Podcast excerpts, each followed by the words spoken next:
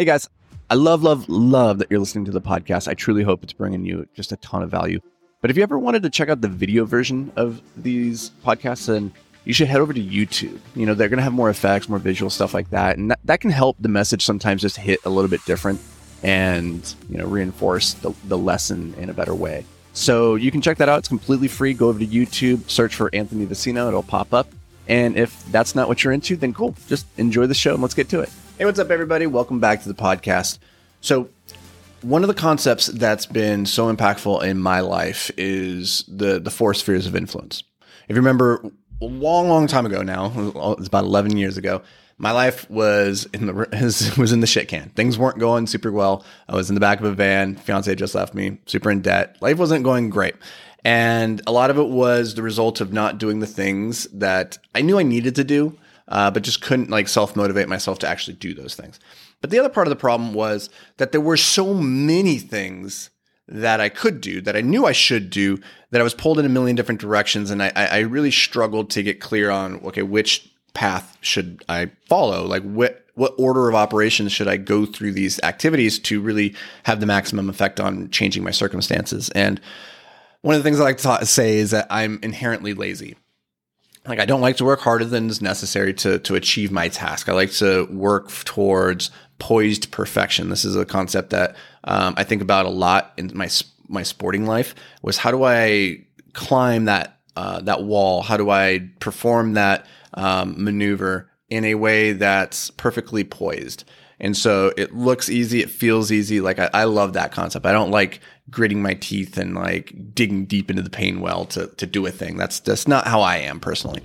And it, it, ex- exudes into all areas of my life where I just don't like to work hard as necessary. So I'm just kind of a lazy guy. Now, this is why I named my publishing company One Lazy Robot because on the one hand, the robot is lazy, uh, but it is a robot. So the robot does what it does, right? And what it's programmed to do. And that's how I kind of think about myself. I do what I'm programmed to do. Now, at the beginning of my journey on this like this personal development path, I was I sat down and I said, okay, what's the programming? What's the the protocol that I as the lazy robot just need to execute? And this led me to figuring out, okay, what are the the fewest number of protocols I need to to operate uh, or areas of my life that I need to to positively affect to have the the maximum impact. And that led me to my four spheres of influence, which are your mindset, your health, wealth, and your skills. So those are four, you know, domains that you have complete control over developing. And if you do, if you control your mindset, if you can develop your health, your wealth, and your, your skills, like you're, you're probably going to make very positive progress towards your, your ambitions. Now within those, the, you know, there's, there's countless ways that we could subdivide mindset. There's countless ways you could subdivide wealth and same with skills.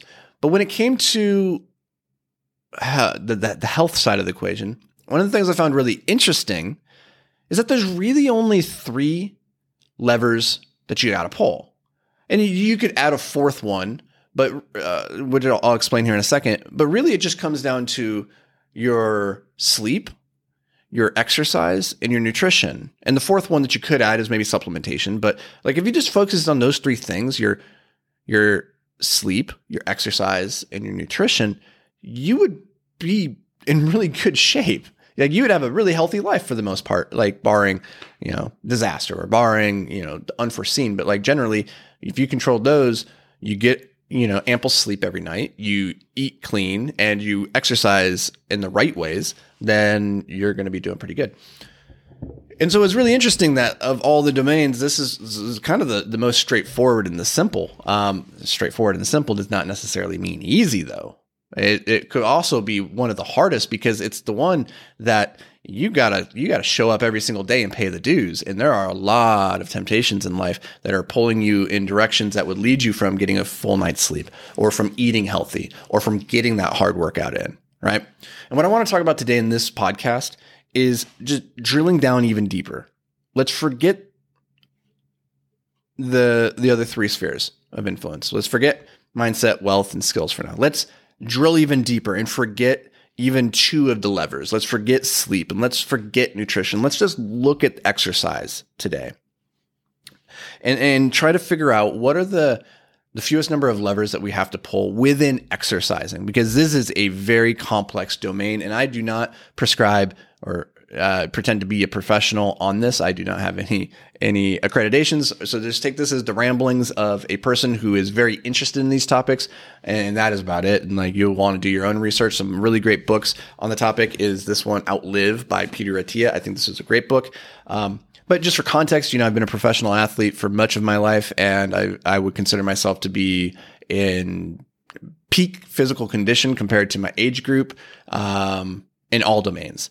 And so these are the things that have been impactful for me. I'm just going to share them with you so that maybe you can get some benefit out of this. But when it comes to longevity and living a long life, living a long, healthy life. This is something that Peter Attia talks about in his book, uh, Outlive, is, you know, it's not just about increasing our lifespan, but also increasing our health span, which means I don't want to live to 100 if the quality of my life when I'm 80 to 100, those last 20 years, is I'm decrepit and I can't get out of bed and I can't move and I can't do any of the things that bring bring me joy in life, right? Like that's that's not the life that I want. I don't want to live a long time if I can't use my body like in the way that I want to. So the goal is to create our uh, to increase our health span, which is I want to live to 100 and all the way up to there I want to be able to enjoy life and do the things that bring me joy and fulfillment with my body, right? I want to be able to go on walks. I want to be able to walk upstairs. I want to be able to open jars. I want to be able to pick up my my my whatever my cat off the floor. I want to be able to do these things. And what Peter Attia found is, and it, he you know cognate like very well um, puts together very well in his book is really four areas that they found a lot of research to support that if you were to develop these four areas, they're going to have the uh, very positive impact on your health span. So let's take these from the top. They are strength, VO2 max, stability, and endurance. Actually, these are in a weird order. Let's let's re let's rework these. Let's go endurance, VO2 max, strength, and stability. Let's talk about them in that order. So, number 1 is your endurance. This is the the foundation. This is the base of the building upon which everything else is going to be constructed. And one of the the concepts that was drilled into me when I was a cross country and track runner in high school and in college was that you think about your your performance or your ability as a runner as a pyramid. And the the the, the quality that's going to dictate how high that peak of your pyramid is is how wide your base is. So the wider your foundation, the wider your base, the wider the base of your, your pyramid, then the higher the peak can be. So instead of focusing a lot of time and energy on the on the, the trying to get faster, faster, faster, we need to lay the groundwork as as broadly as possible, the foundation. And the foundation is your endurance, your aerobic capacity. And there's a lot of ways of doing this, but ideally the goal is to spend as much time and, and when I say much time, we want to spend maybe two to three hours a week in zone two. This is, there's a lot of ways that you could uh, identify zone two from heart rate uh, perspective. But really, it's just the area where as you're exercising, you're out of breath, you're not wanting to have a conversation you could if you if you were forced to but you don't really want to. It's that type of work. It's not very hard. You're not getting lactic acid building up. In fact that defeats the purpose. You want to stay in this zone where your heart rate is elevated. You're out of breath. You could have a conversation if you chose to um, but you don't really want to. And for me when i was climbing like as a rock climber people were amazed to know how much of my time was spent in this zone where i was actually working very hard to stay under what's called our anaerobic threshold or where you start to feel that pump of lactic acid building up in your muscles. As soon as you get to that point, you're no longer aerobic. And what we're trying to do is train our body to use a particular type of energy source to, to move us forward. And so focusing on endurance or focusing on aer- aerobic capacity is zone two work. This could be, you know, going for light runs, light bicycle ride, well, not light, but, you know, depending on where you are, it might be very hard, could be very easy. Um, one of the activities I really enjoy these days is rucking. This is just getting a backpack with a lot of weight in it, like somewhere between one sixth and one third of your body weight. So for me, at, you know, 175 pounds, I like to ruck with somewhere between 30 and 50 pounds. And you just go for a long walk and you try and find a place with, with hills and you try to keep your heart rate elevated for, you know, an extended period of time. And this is going to lay the foundation of our pyramid. The next part of it then is to start thinking about that peak. Okay, and this is where uh, VO2 max comes in, and there's there's really interesting studies that show the the tight correlation between VO2 max and longevity, um, and and increasing that health span. This is like one of the number one health factors to to determine what the the later years of your life are going to look like if you have a high VO2 max right now. And so VO2 max um, is just how efficiently does your body process oxygen and, and its ability to turn it into fuel? And our goal, this is a number that can consistently be improved throughout the years. And the way that we do it is freaking unpleasant. This is, I'll be honest, this is the, this is the crap work nobody likes to do. And this is why they don't do it. This is, you know, not a full out sprint, but this is, you know, zone five on the heart rate monitor where we're going from three to five minutes of just max, like very high max output effort. And then you rest for three to four minutes and then you do it again. And you rest and then you do it again. And for me in my rock climbing career, we would do what were called four by fours, which were you'd do four boulder problems back to back to back to back. Then you would rest for a minute. Then you would do four more back to back to back to back, rest. And you just keep doing that. And so you got this insane pump, this lactic acid accumulation in your forearms. That was excruciating. It's incredibly uncomfortable. But this is possibly the most important number when it comes to determining your long term health um, outlook. So, VO2 max work, you only need to do it once, maybe twice a week but definitely carving out some periods of time where you can get on the assault bike, uh, the, the rowing machine, the the treadmill, whatever it is that you're you're going to use as your your way of improving this. But this is going to pay massive dividends, people. All right, and the next area is strength, and this isn't just strength and trying to get big muscles and like move a ton of weight. Um, it's moving a particular type of weight. So humans, what's really interesting about us is that we have evolved and we are designed as a carrying creature. We are really freaking good at carrying things. That's why we have thumbs, right? We can pick things up. We can carry them on our body. We stand on two legs. We have long, we have long femurs. We have um, the ability to carry our entire, uh, our body weight. You know, that's an insane fact pretty much no other animal is able to do this. And if you think about like our chimpanzee, orangutan uh, brethren, the we are still more efficient on two legs carrying like 40% of our body weight than they are walking on two legs with no with no additional weight. So it's it's insane that we are able to carry such incredible loads, which makes sense if you think about our ancestors. You know, they would go out on these long hunts or even gathering. They would go out, they'd kill the thing, and then they'd you know, put the elk on their shoulders. I don't know how they would do it. And they would carry it back, right? And so they would have to go very long distances carrying heavy, heavy loads. And there is a strong correlation between your strength, your ability to carry loads, and again your uh, your long term health outlook. And again, this is where rucking comes into play. But when we're in the weight room, what we're really trying to do is stimulate muscular adaptation and response under strain.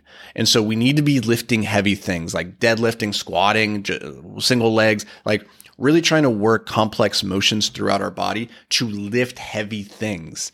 And if you've never been in the weight room, you're afraid of bulking up or whatever, like uh, listen, if you want to live a good, healthy, long life and be able to do those things that you enjoy later in your later years, you need to build up the strength now because you're going to lose 10 to 15% of your strength every decade. And so if you think about where you are right now, and if you're just barely strong enough to do the things in life that are bringing you joy and pleasure, then you can extrapolate out what it's going to be like in 30, 40, 50 years when you are half as strong as you are currently. Is that going to be strong enough to do the things that you want to do in life?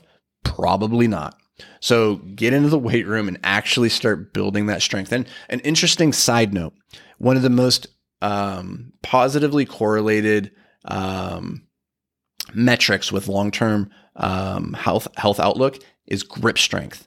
This is crazy. But what they found was that as grip strength declines in life, there is also a strong correlation with neurodegenerative diseases, with metabolic disease, like just general life expectancy drops through the roof as grip strength goes down. I don't exactly understand what the mechanism is underlying this, but the correlation is so strong that it should not be ignored. So definitely be working on your grip strength as well. Um, as a general rule, they recommend that you should be able to, if you are a healthy male, for example, you should be able to carry your body weight in a in a farmer's carry for a, for at least two minutes. For was it a minute? I think it's a minute. So that if for me 175 pounds, I need to be able to carry 175 pounds in my hands with dumbbells or a kettlebell for a minute. Or is it two minutes? One of those two. Or be able to dead hang from a bar, which is like a pull up, but you just, you know, straight arms, doing that for two minutes. I think the dead hang for two minutes and the farmer's carry for one minute. That's, if you're not anywhere near those numbers right now, get on that, baby, because those, um, those numbers are only going to continue declining as you get older. The last one that we're going to talk about when it comes to your exercise is stability. And what's really interesting about this one is it's possibly the most important, especially as you start to age, because um, balance and your ability to control your your body in space and time is the first thing that goes away as we get older. And so you need to be working very hard on your flexibility, your stability, so that you can avoid injury. Is really what it comes down to. Because what they found is the mortality rate for an individual who is 65 uh, years or older, once they've uh, incurred, say, a broken leg or a broken hip, it goes down precipitously. They they they it's pretty much a death sentence if you're over 65 and you break your hip. Not that you're going to die from the hip injury, but within the next few years as a resulting cause of like the decline in strength, the muscular atrophy that results, all of these things are probably going to kill you in some way, shape, or form. And the reason most people end up breaking a limb like that is because they trip, they fall, they're, they're walking down the stairs and they don't have the ability to control their body in descent and they fall and they break something. So falling injuries become a very real thing, which seems like a very silly thing to be thinking about when you're 20 or when you're 30. But these things are so important because your health is compounding in, is, indefinitely throughout your life right? And so the the the work that you put into the piggy bank now, the the lifting, the VO2 exercise, the work, the endurance, aerobic capacity, the stability stuff that you do now, they pay dividends throughout life because the higher your peak, the higher your capacity now, the more you can afford to lose throughout life and still be a fairly high functioning individual right? So we want to build up our capacity as high as we can while we're young, knowing that we're going to lose some of that. And there's also very interesting neurodegenerative protections that come into place here as well. Exercise and your fitness, your capacity aerobically and anaerobically are protective against a lot of things like Alzheimer's and Parkinson's. And there's a strong correlation then between building up your capacities now. And even if you then suffer from, say, Parkinson's or Alzheimer's, the rate at which you experience cognitive de- decline is less given your capacity now. So build it out as robustly as you can. These are the years to be doing the work, and it's not too late, regardless of where you are on your journey. So that is one of the four spheres of influence. That is just a subsection of one of the three levers of energy. We have, you know, again, sleep, nutrition, exercise. And I think exercise is potentially the most important, maybe second to sleep, because if you don't sleep, you will die real quick and your life quality will go down. So maybe we'll put it behind that. And nutrition is important too. Uh, so maybe they're all really important. Maybe we can't actually get into saying one is better than the other, but exercise is pretty damn important too. So hopefully this brought you guys a little bit of value. Let me know. I'm curious, what are you doing right now to put uh, money in the bank for future you? Or, you know, not physical money. I don't want to hear about your investing. Oh, I do want to hear about that too. But from the physical, it's a metaphor, people. It's an analogy.